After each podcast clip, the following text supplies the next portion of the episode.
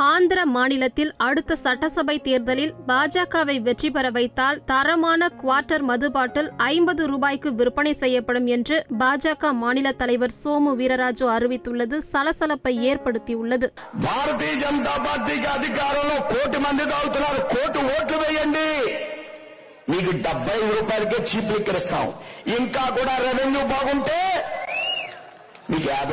ஆந்திர மாநிலம் விஜயவாடாவில் நடந்த பாஜக பொதுக்கூட்டத்தில் பேசிய வீரராஜு மாநில அரசு அதிக விலைக்கு தரமற்ற மதுவை மக்களுக்கு விற்பனை செய்து வருகிறது. போலியான மதுபானங்களை அதிக விலைக்கு விற்கின்றனர். அதே சமயம் மக்களுக்கு தரமான மதுபானங்கள் விற்பனைக்கு வருவதில்லை. ஆந்திராவில் ஆளுங்கட்சி தலைவர்கள் பலரும் மது ஆலைகளை நடத்துகின்றனர். இந்த மது ஆலைகளில் தரமற்ற மதுவே தயாரித்து விற்கப்படுகிறது. ஆந்திராவில் உள்ள ஒவ்வொருவரும் மதுவுக்காக மட்டும் மாதத்திற்கு பனிரெண்டாயிரம் ரூபாய் வரை செலவிடுகிறார்கள். அந்த பணத்தை தான் அரசு மக்களிடம் நலத்திட்டங்கள் என்ற பெயரில் செலவிட்டுக் கொள்கிறது. ஆந்திராவில் ஒரு கோடி பேர் மது அருந்துகிறார்கள். அந்த ஒரு கோடி பேரும் இரண்டாயிரத்து இருபத்தி நான்கு சட்டசபை தேர்தலில் எங்களுக்கு வாக்களிக்க வேண்டும். அப்படி வாக்களித்தால் முதலில் தரமான குவார்ட்டர் பாட்டில் மதுவை எழுபத்து ஐந்து ரூபாய்க்கு விற்போம். பின்னர் அதை மேலும் குறைத்து ஐம்பது ரூபாய்க்கு தருவோம் என்றார் சோமு வீரராஜு. பாஜக மாநில தலைவர் சோமு வீரராஜுவின் இந்த அறிவிப்பு ஆந்திர அரசியல் வட்டாரத்தில் சலசலப்பை ஏற்படுத்தியுள்ளது.